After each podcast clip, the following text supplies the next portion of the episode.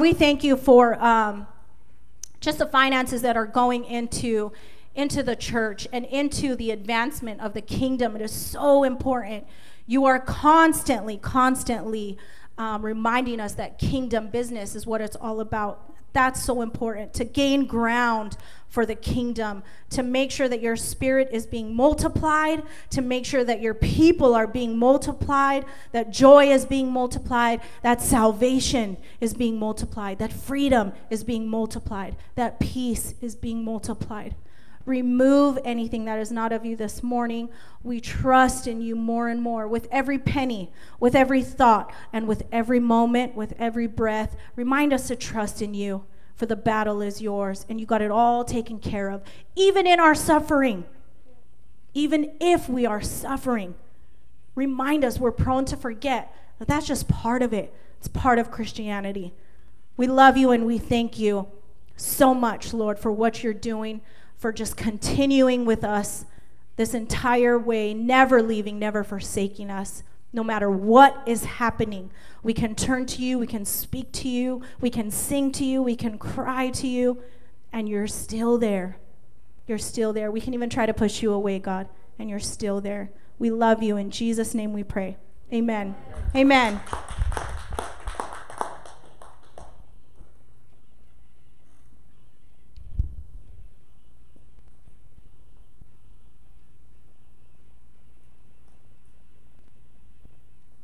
So I'm totally going to do like a mic, mic check.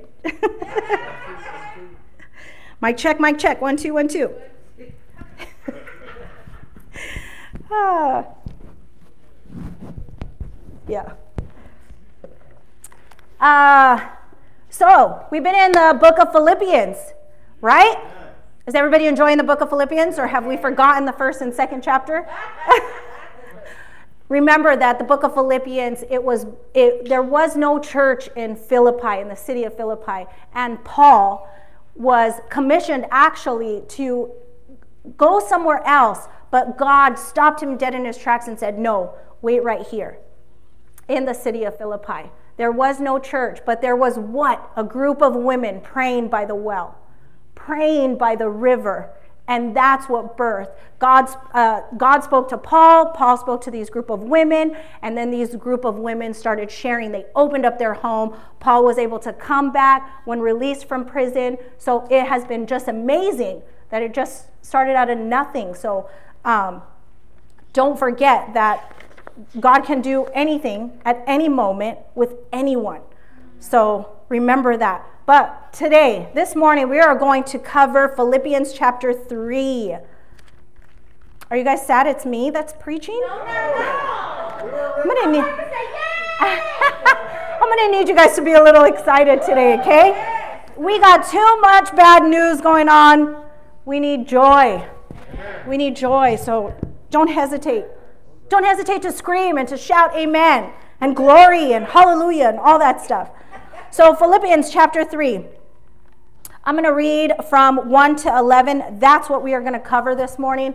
Please, I tell you guys when I'm up here, um, because I think it's so important that you take notes, that you pull out your phone, you pull out the, the notes app, because men and women of God study for hours, hours in a week just to give you a 30 minute message that will um, enrich your life. So don't take it lightly when pastors are preaching, when men and women of God are speaking to the youth, to whatever the case may be, whoever you are, young, old, whatever background you have. It is so important to take, take the Word of God seriously. So please take notes. Not because I am boasting in myself, but because it's the Word of God that can change everything change your life, your heart, your mind, all of that. All of that. It's the Word of God that's so important. So, um, chapter 3, verse 1 Finally, my brethren, rejoice in the Lord. For me, to write the same things to you is not tedious, but for you it is safe. Beware of dogs, beware of evildoers, beware of the mutilation. In my Bible, there's an exclamation mark, so that's serious. For we are the circumcision who worship God in the Spirit, rejoice in Christ Jesus, and have no confidence in the flesh. Though I also might have confidence in the flesh, if anyone else thinks he may have confidence in the flesh, I more so. Verse 5 circumcised the eighth day of the stock of Israel, of the tribe of Benjamin, a Hebrew of the Hebrews, concerning the law, a Pharisee, concerning zeal, persecuting the church, concerning the righteousness which is in the law, he's saying, I'm blameless. But what things were gained to me, these I have counted loss for Christ. Yet indeed I also count all things loss for the excellence of the knowledge of Christ Jesus my Lord, for whom I have suffered the loss of all things, and count them as rubbish or garbage, that I may gain Christ and be found in him. Not having my own righteousness, which is from the law, but that which is through faith in Christ, the righteousness which is from God by faith, that I may know him and the power of his resurrection and the fellowship of his sufferings, being conformed to his death, if by any means I may attain to the resurrection from the dead. So, so good and jam packed with good stuff. So, first here, verse 1. Finally, my brethren, rejoice in the Lord. For me to write the same things to you is not tedious, but for you it is safe. For you it is safe. Pastors are always repeating themselves. Principals at schools are always repeating themselves. Employers are always repeating themselves. If you're a parent, raise your hand. You're always repeating yourself. You find yourself repeating over and over and over and over again. Same things apply when it comes to Pastor Paul. He's saying, I, I have to write to you the same things. And it's not tedious. Another translation says, It's no trouble for me because I know that it is safe for you even when there's a tension and conflict in the message or something is misunderstood, the same things that the pastors are preaching, that us parents are saying, even if it's not received well from children, even spiritual children, believers, saints, it's still safe. Remember that, that the Word of God is safe. It is for our benefit. We need it, even though it's the same thing. One thing that um, uh, I wanted to let you guys know or share with you guys something, the same thing the Lord has been telling me. And I keep telling him, I know already, like, stop. I get it, I get it. You've told me before. You told me in the beginning. You told me in the middle. Now we're here. You're telling me the same stuff. And he keeps telling me, love each other. Believers, saints, Christians, love each other.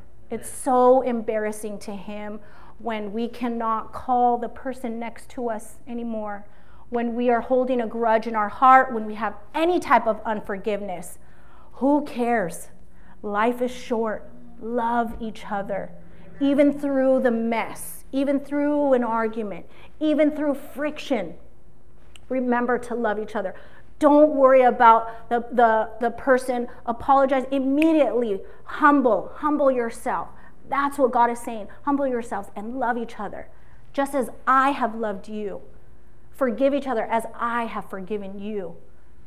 Let's not get to that place where we're like, no, I ain't saying sorry. I don't care. I ain't calling them. I don't care. It's toxic. So I'm cutting it out. No. No. We say that. We, say, we used to say that in the world. I don't know if anybody says that now, but we shouldn't be as Christians. You can't cut people off. They're part of the, the, the, the vine, the tree, where they're, they're a branch that's connected.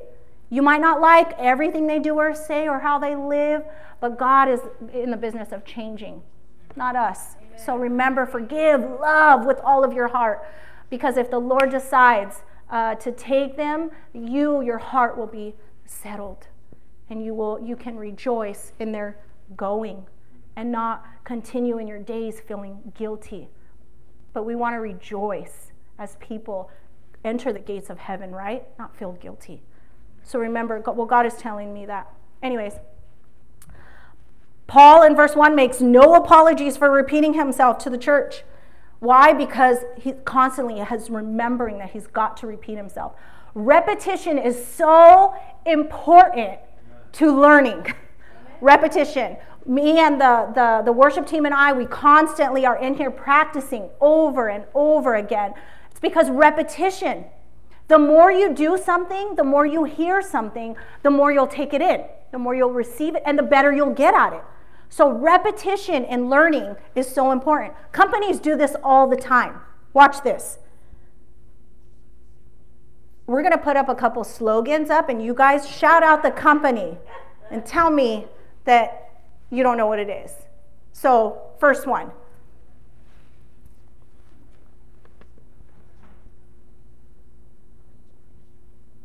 McDonald's. McDonald's. right? Yeah. Next one. Subway. Next one. Verizon. This one? We all got it. Yep, Apple. We all got iPhones, iPads, uh, iTunes. Think different. What's this one? Nike. Do I have any others? I think that's it. Companies even know to do this. They hire uh, advertisers and um, marketing, big, big bucks. They pay people, and they would play their commercial all day long if they could. They would play it back. Have you ever been sitting or watching a movie or watching a game and you're like, didn't we just see this commercial? Like, didn't it just come on? Yeah, they know what they're doing. They paid for it to be played over again so that it can come into your mind and you can think about it all day long. And then when you have a decision to make, you choose them. So repetition is so important. We get so frustrated when it's from the pulpit. Teenagers get so frustrated when it's from parents. Young adults get so frustrated when it's from me. when it's from aunts and uncles, but it's safe for you. It's tedious for us. It's tedious for parents, spouses. It's tedious to say the same thing. I don't like what you did. I don't like how you act. It's so tedious, but it's safe for the relationship. It's part and it's designed for unity, repetition. The more it comes out, the more it is said, the more we hear it, the more we believe it. And when it's time to make a choice, when we have the opportunity to make a decision, what will we choose? If it's the repetition of the Word of God, it will be a godly choice, a godly, a wise decision. Warnings are wise. Warnings are wise. Because we are uh, Christians and we're covered by the blood of Jesus, a lot of times we think we don't need anything else because we're safe. A lot of people are saying you don't need a mask because you're covered by the blood of Jesus, you're not going to get COVID. Nah, I think a lot of Christians are in the COVID, COVID cases that have, we don't, you know what I mean? Mm-hmm. If you're a Christian, do you not wear your seatbelt? No. I mean, it's tedious. I hate wearing a seatbelt, but it's wise. Speed limits that you see uh, in every single mile, it's tedious. It's like, again, It's wise. The warning is wise. Take it as wisdom. Even though it's like tedious and frustrating, it's constant. Didn't I just hear that? You told me that last week. Oh. My kids say this to me all the time. I'm constantly saying, screaming in the room, from downstairs to upstairs, from the bathroom, from the garage, from the park. I'm constantly saying, How many times do I have to say the same thing? I forget that I have to repeat myself over and over and over again. So don't let repetition aggravate you. It's supposed to. Pastors know it. We got to say the same things. Parents, don't stop saying, No, you have got to come to church. Because the more you hear the word of God, the more your faith will grow. Romans 10 17, it says, Faith comes from hearing and hearing the word of God.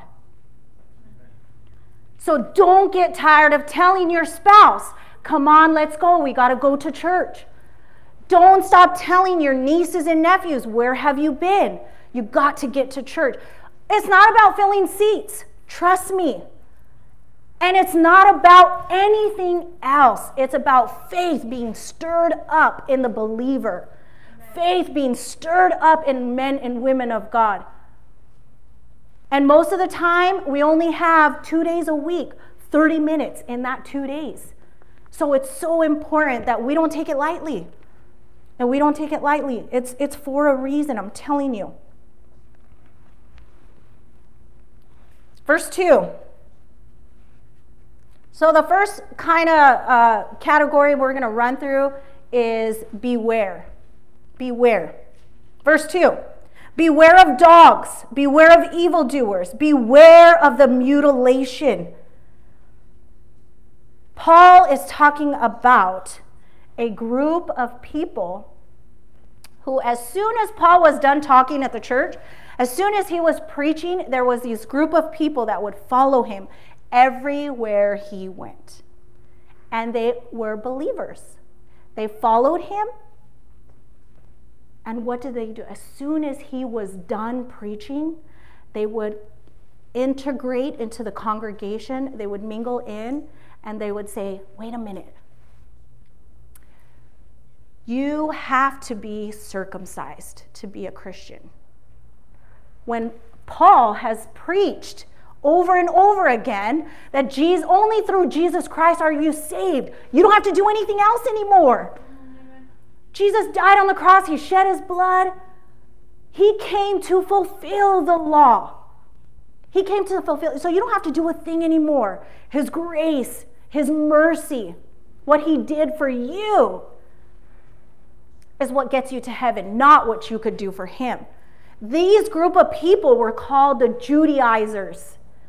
So they were Jews. They were believers. But they integrated Jesus and something else. Be careful who you trust. Be careful who you are trusting. Beware. Paul is so harsh. Like, I don't know if I could have served under Pastor Paul because he's kind of he's kind of tough, right? We think our pastor's tough. You, Pastor Paul is no joke. He calls them dogs. Now they're not the dogs that we used to that we have in our homes now that are house trained, that are little cute dogs that are groomed. If you've ever been out of the country or to Mexico or, or to Egypt, I remember when Pastor Vaughn and I went to Egypt, we were walking down the street and there's a, a group of dogs just laying there, right? As soon as we walk by, they get like agitated and irritated and they start barking. What did Pastor Vaughn do? Run. Ran. he ran. He was nowhere to be found. He booked it, and I was like, help. We've seen that before. Um, but he's not talking about back in, in those days, in, in biblical days, in, in times of scripture, dogs were wild. Uh, dogs, they ran in packs. And they barked and they bit. So that's why he's saying, look out for those who mutilate the flesh. He's talking about the body of Christ. These people think that they're doing something good. They know they're not because they're coming in right after Paul right after Paul to talk to the group and the congregation and those people that are meeting. And they're trying to add a little bit more. Be careful who you trust. Beware. Be wise. Look out for those who are biting the flesh, the body of Christ. It is so important that we unite with each other and not bark and bite. And no, you don't need that. And take that out. No, that's not really true. Be careful. Be careful of people who come around you like that. Yes, amen. What are they called? What do we call them most of the time? Sheeps? No. Sorry. Yeah, yeah, yeah. Wolves. Yeah, see? Wolves in sheep's clothing. They look like they're part, they look like they're for Christ, but they're really attacking. they're really trying to add to the gospel. And what is Paul so serious about? If you know him already, just by reading his teaching and his letters, his epistles, he is so serious about the gospel. So serious. He doesn't take anything lightly regarding the gospel. Nothing at all. He's like, this is serious. So I'm not gonna, I'm not gonna speak softly. I'm not gonna say, be careful who your friends are. No, he's saying, look out for the dogs. They are evil doers, evil workers, working actually against me, working actually against the gospel of Christ, the purity of it. No, you don't have to be circumcised. You just believe that Jesus Christ died on the cross for your sins and salvation is granted to you. Romans 2 28 to 29 says, A person is not a Jew who is one only outwardly, nor is circumcision merely outward and physical. No, a person is a Jew who is inwardly. The, and circumcision is circumcision of the heart by the Spirit. Should be a capital S by the Spirit. That's the Spirit of God. Not by your spirit, not by anybody else's spirit. That's the Spirit of God. So they came after Paul and they kept telling him, You got to be circumcised to, to, to receive salvation. And Paul, over and over again, he says, No, you don't. You have to be circumcised of the heart. You have to die to your old self, not, not flesh, not mutilating your actual, your actual flesh on your body. Because even God says, I don't look at outward appearance. That stuff doesn't fade me. Performance doesn't intrigue me. He says, I'm looking for circumcision of the heart. What are you cutting away? Are you cutting away bitterness for somebody else and choosing to love? Are we cutting away the things that we're doing and actually being? So remember that. Like, he's so serious, so serious about the gospel. He doesn't take it lightly at all. Be careful, beware, beware. Verse 4, it says, Though I also might have confidence in the flesh, if anyone else thinks he may have confidence in the flesh, I more so. Circumcised the eighth day of the stock of Israel, of the tribe of Benjamin, a Hebrew of the Hebrews concerning the law, a Pharisee. Concerning zeal, persecuting the church, I once did. I wrote that in concerning the righteousness which is in the law, Paul says, I consider myself blameless. We can have no confidence in flesh. Not in the evil workers, not in the evil doers, not in, in uh, don't put all of your trust into people. People are on roller coasters, up and down, up and down, up and down. I'm mad, I'm angry, I'm sad, I'm happy, I'm mad, I'm angry. You know what I mean? Like we're all of us. I, I included. I'm crazy. I have like multiple personalities. I totally do. Women have multiple personalities. You, you've got to catch us on a good day, on a good time. Everything's got to be like, you know, watch out. No, just kidding. but Paul is saying, don't put confidence in the flesh. Don't put confidence in people. And listen, don't put confidence in yourself. Don't even trust yourself. I remember when Pastor Vaughn first got saved, I will never forget this. He always talks about it. But he always told his pastor, hey, listen, I've screwed up a lot of things, a lot of people. I have so much damage that I did, I didn't even know that I was doing. He said, whatever I want to do, I do the opposite he told his pastor, so his pastor would come and tell him, you know, hey, do you want to go here? Hey, do you want to do this? You know, you know, whatever he says in his mind, uh, he always does the opposite. Whatever he wants to do, he does always the opposite. He did this as a young believer and still now. I heard Steve, your uh, men's Bible study was amazing because you're you are chose to be a yes man, to live a life of yes. Not even confidence in your own self. You're not even, you know what, God, I can't do it, but whatever you're asking me, I'll try. I'll say yes. That's how we've got to be. Don't even put confidence in yourself. because yourself is crazy. You know it. I know it. we all know it. That we are crazy, that we're emotional, that we're constantly on this roller coaster. Paul is claiming, he's saying, verse 5 circumcised on the eighth day. I came from a godly family. On the eighth day, I was circumcised. As Orthodox Christians, right away, I think it's less than um, 40 days you've got to get baptized as an infant. You have to. Somebody, you've got to get in your baby in the church and get it baptized. And that's coming from the law, it's coming from tradition. And that's what he's saying. I was circumcised on the eighth day of the stock of Israel, of the tribe of Benjamin. The tribe of Benjamin was one of the best tribes, like of, all the tribes uh, described in Scripture. The tribe of Benjamin was the tribe. It was the biggest, it was the strongest, it was the best. He's saying, I was from them. A Hebrew of the Hebrews concerning the law. He was a trained Pharisee, trained. Look at this Acts 22 3. He says, I am a Jew, born in Tarsus of Cilicia, brought up in this city. I studied and was educated under Gamaliel and was thoroughly trained in the law of ancestors. I was just as zealous for God as you are today. I, he was a true Pharisee. He was trained, he was educated by one of the best. And then he says in verse 6, which is my favorite part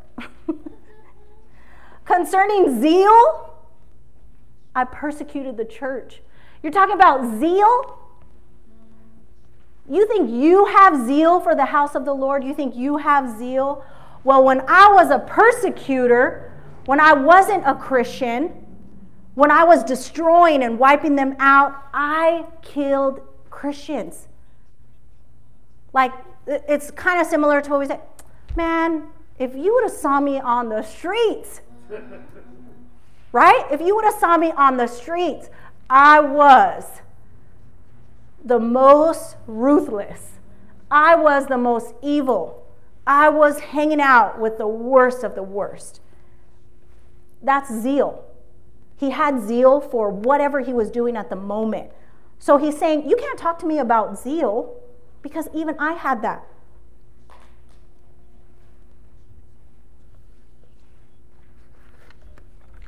At that time, a burning zeal for God was the sign, it was the symbol of Jewish religion. Paul had been so zealous that he actually wiped out the opponents. He was persecuting and murdering Christians. He was never ashamed to confess his shame and to tell men that he hated Christ. He was never ashamed. He said, Yeah, I hated Christ. And everybody who, who liked him, destroyed, took him out. I didn't even feel bad about it. It was a job for me. Don't talk to me about zealous, right?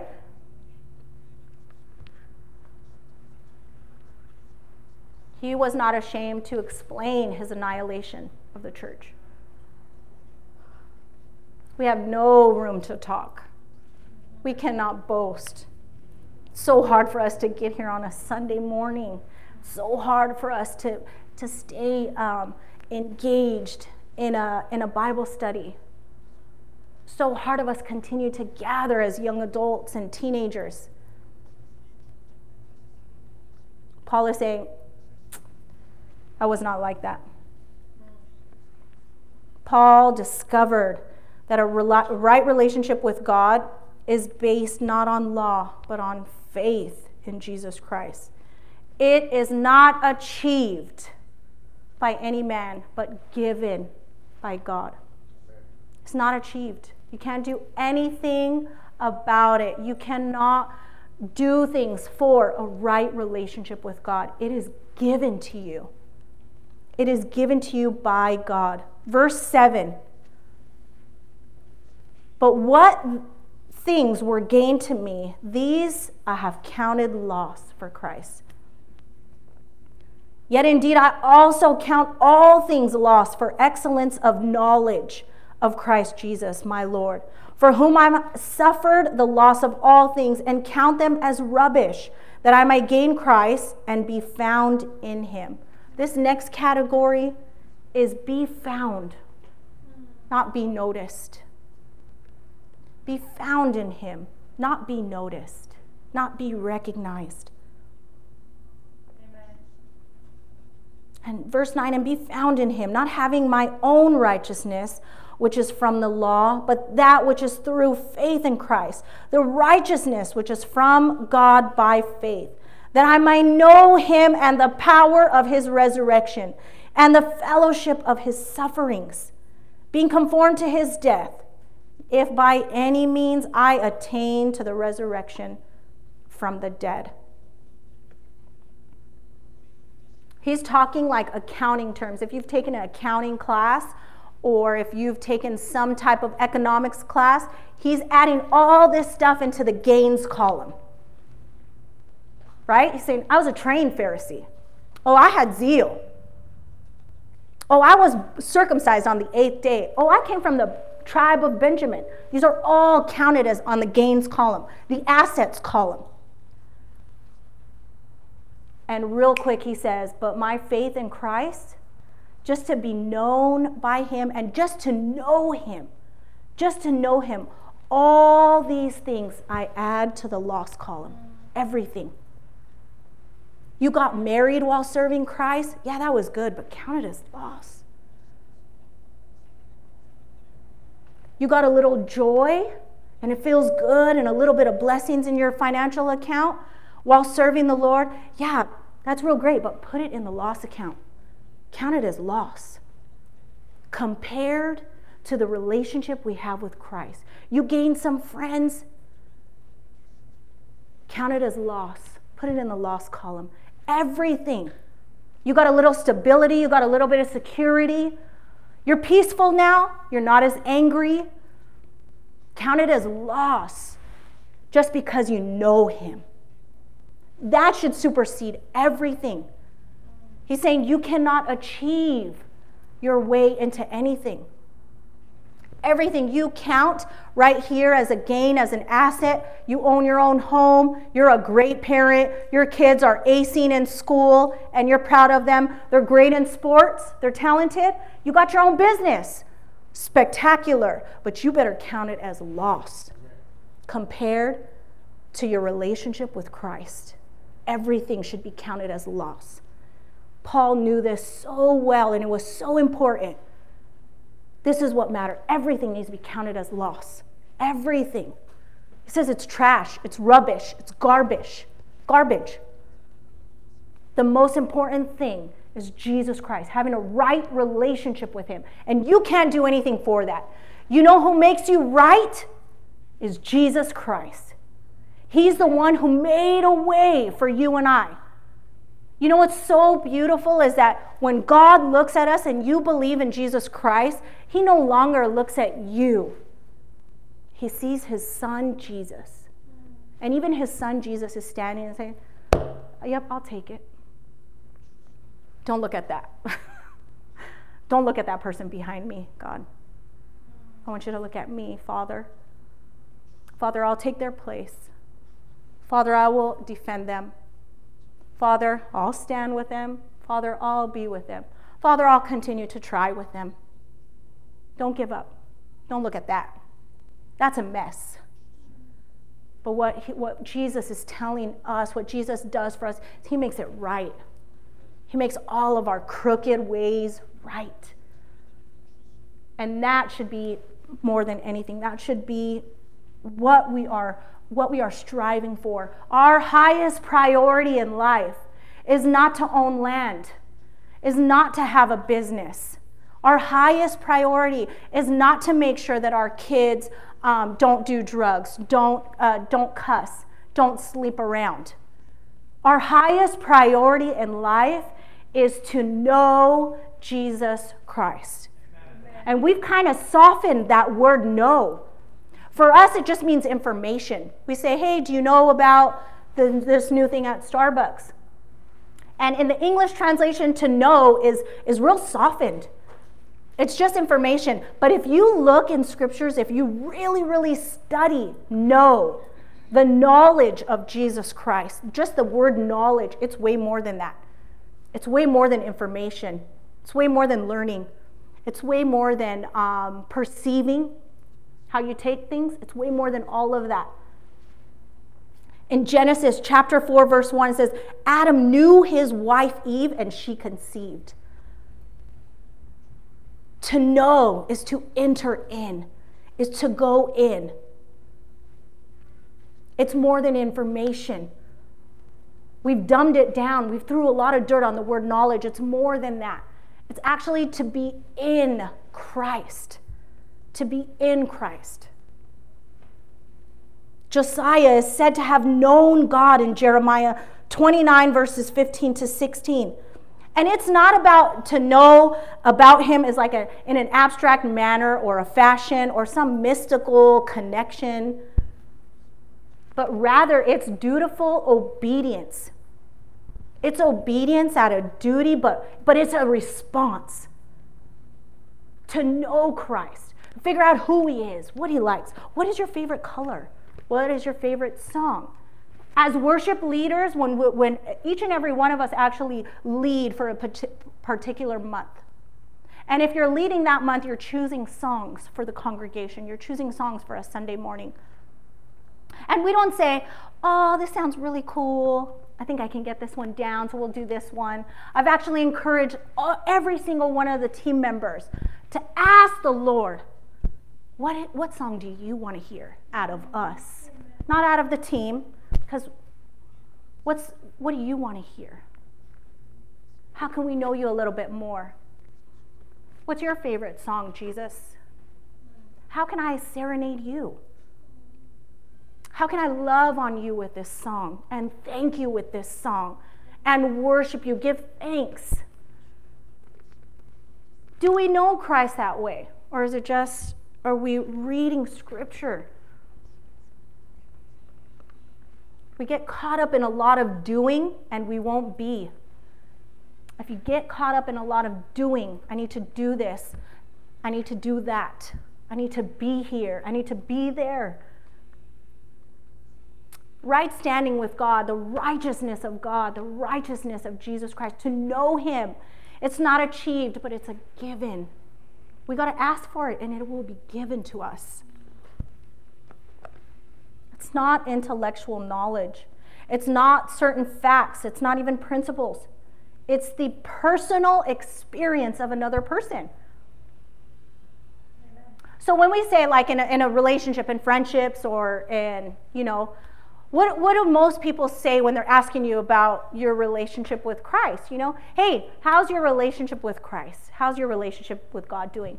We say, ah, you know, it's, it's been growing great. I read my Bible, I pray, I go to church, I serve faithfully. Or the other way around, right? Oh man, it's not so good. I haven't read in a long time. I haven't been to church in a while. I haven't really done what's been asked of me. We're we talk like that, right? When people are asking us about our relationship with Christ. It's about what we're doing and what we're not doing. But now think of it when we talk about each other. So when somebody says, um, Hey, Mary, how's your relationship with your husband? I don't say, Oh, he cut the grass, took the kids to school, um, he took out the trash for me. Actually, he took my car for a car wash. So, yeah, things are great. No, we talk about the actual person. When somebody's asking me about my husband or the kids, I don't say this is what he did so then I love him. No, I say, oh, he's great. He's, he's full of passion. He's very disciplined, which is something I'm not. His my uh, weaknesses are actually his strength, and it's so good. It, it it actually meshes us together. It balances us out. I don't tell you what he's done or what he hasn't done when you ask me about my relationship with my husband or my relationship with my parents. Oh, they did this, they did. No. I say, oh, my mom, I can't wait for you to meet my mom. She is one of a kind. She is special. She's very sweet. She's very gentle. She hardly gets mad. Hardly. I don't say she cooks all day, she cleans all day. And even if you're not hungry, she'll cook some more. That's how Egyptian parents are, Egyptian ladies, I should say. Um, we don't say that. But why does it, when we talk about our relationship with Christ, it's always about what we do or what we don't do? We should be talking about Him. The same way you would talk about like to your, about your spouse or about your children. Right? We should be saying, "Oh my God, He's so my relationship with Christ. Man, He's so kind." Man, when I was in the dirt, when I was in the ugliest and the darkest of days, it was strange, but I knew He was there with me. He's so handsome. He's so handsome. I mean, just one look in his eyes, if he shows up in my dreams and I see his eyes, I'm mesmerized for years. When we talk about our relationship with Christ like that, it's always about what we do or what we don't do. We got it twisted. Paul is telling us, Pastor Paul is telling us, you can't achieve a right relationship with God. Take religion out, count it as rubbish, tradition, everything you've ever known, culture. Count it as rubbish. Count it as a loss. And know Christ. Know Him so intimately. When you hear something, you say, Oh, God. Oh, my honey, I heard you. You're the love of my life. I'll do anything to keep you around. Anything. We don't talk like that. And finally, he talks about the resurrection. That I might, in verse 10 says, that I may know him and the power of his resurrection and the fellowship of his sufferings, being conformed to his death, if by any means I may attain to the resurrection from the dead. For Paul, the resurrection was not something that happened in history. It wasn't a past event, however amazing it was. It was not something simply that just happened to Jesus. It was real. The power of the resurrection, like he saw it. He heard about it, he saw it, he witnessed it. Have any of you witnessed a resurrection in your life? Anyone? Just raise your hand. Have you seen something dead and God has resurrected it? Raise your hand. Keep your hands up. Even if it's you. That should be operated in every life of every Christian. The power of the resurrection. Our storms, our uh, conflicts, our arguments, it clouds us, it drains us. It drains, it sucks the power of the resurrection that's inside of us. It really does. And we cannot allow that anymore. We are Christians. We have the power of the resurrection inside of us. Be a problem solver, not part of the problem. Teach each other, say, hey, don't worry about it. We're going to solve this problem. We're going to be part of the solution because we have the resurrection of Jesus Christ inside of us. We have the power. We have the power to change things. We have the power to transform things because of Jesus Christ alone.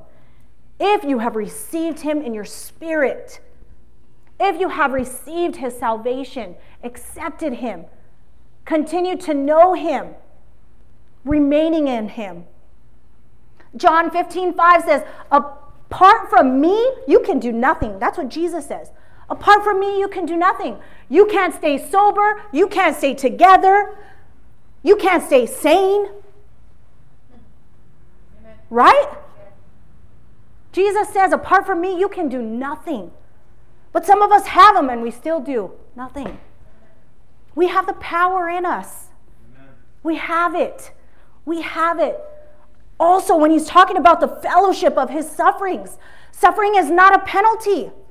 Suffering is not a punishment, it's a privilege. When's the last time we looked at sufferings like that? It's a privilege because now you are part of the work of Jesus Christ. Jesus Christ suffered, Jesus Christ was betrayed. Jesus Christ was angry. But we take sufferings and everything that's going wrong or every little, uh, every little thing as a penalty, as a punishment. We walk around and say, God, what did I do? I'm sorry. What did I do? I, what did I do that you know that you're not listening to me, that you haven't answered my prayer? It's not a penalty, it's not a punishment. Count it as privilege. And we are part of the work of Jesus Christ that is happening. So beware of all the things. Take wise counsel, warnings wisely, and then be found in Him. Not noticed. Don't try to be noticed. Be found in Him.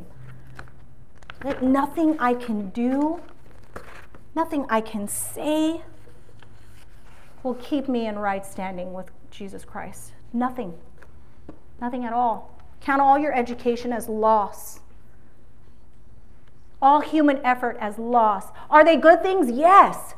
They are good things. And we should constantly be striving to challenge our minds and to be educated and to be taught. But when you put it in the light of Jesus Christ, count it as loss. Count it as loss. Let's bow our heads.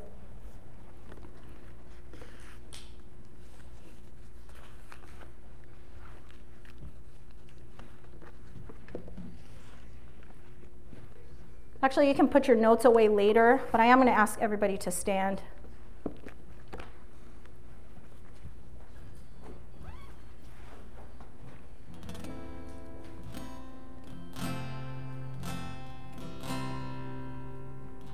Pastor Vaughn is constantly trying to teach us how to suffer well.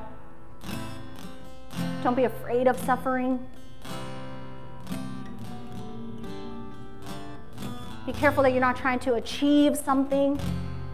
God looks way past performances and straight into the heart. Is your heart being purified? Is your lives being refined? Things cut off that are not adding to you or to Christ? And you're going to hear the same things over and over again. It's tedious, it's irritating, but it's necessary. If we could bow our heads, close our eyes.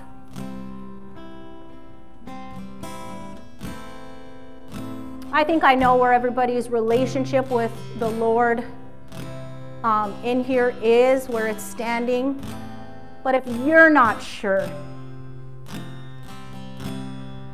But if you're not sure, if you're not like just reassured, if you're not confident of where you might go, if something were to happen to you when you leave this place, it's always the right time to say, I believe in you, Jesus. Save me and receive salvation. Receive it. You can't do nothing for it but receive it. It's a gift given by God.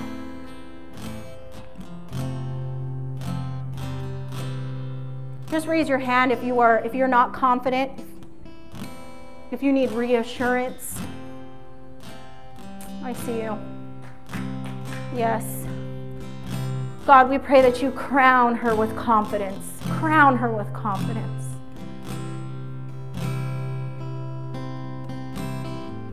You're so good, God. You never leave us, you never forsake us.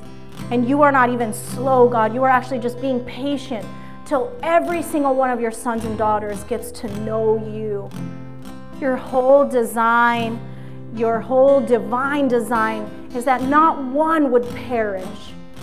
So we feel like we're waiting so long for something for you to come rescue us, but you're just being so patient for other people. May we do the same. Father God, just crown her with confidence and remind her that she doesn't have to do a thing. You do all the work. and you speak to her and you encourage her and you remind her the things that she does need to change and actually partner with you in the work that you are doing.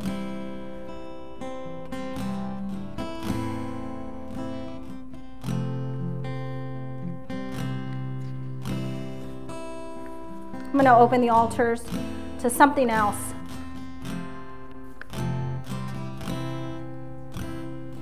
And if you're ready, if you're willing, we have people who can pray for you. I will come down and pray for you myself. But if you want to know Him more,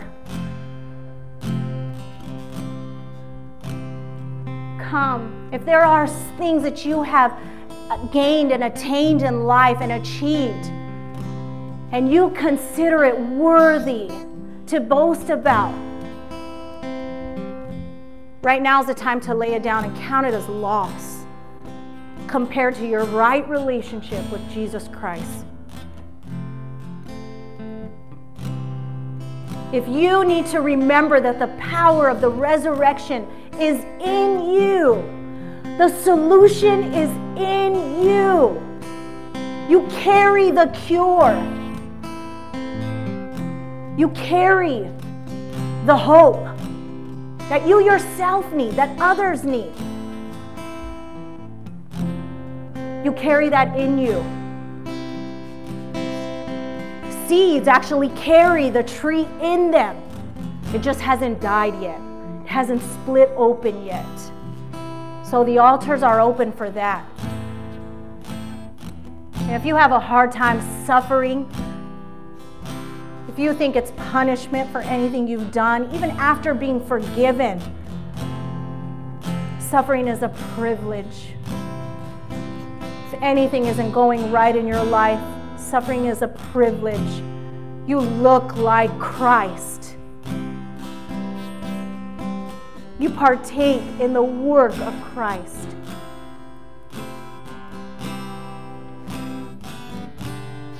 God, we thank you for every single thing that you are doing. We thank you, Lord. We count everything that we are doing as loss. Remind us it is what you've done for us, not what we can do for ourselves or even for other people. It's you. It's you. Remind us to have no confidence, no boasting in our flesh, but just boasting in the cross and the glory of your Son, Jesus Christ, that you sent to die for us. Lord, strengthen us. Stir up our faith. Stir up our zeal. Man, we were crazy in the world. We did some crazy things.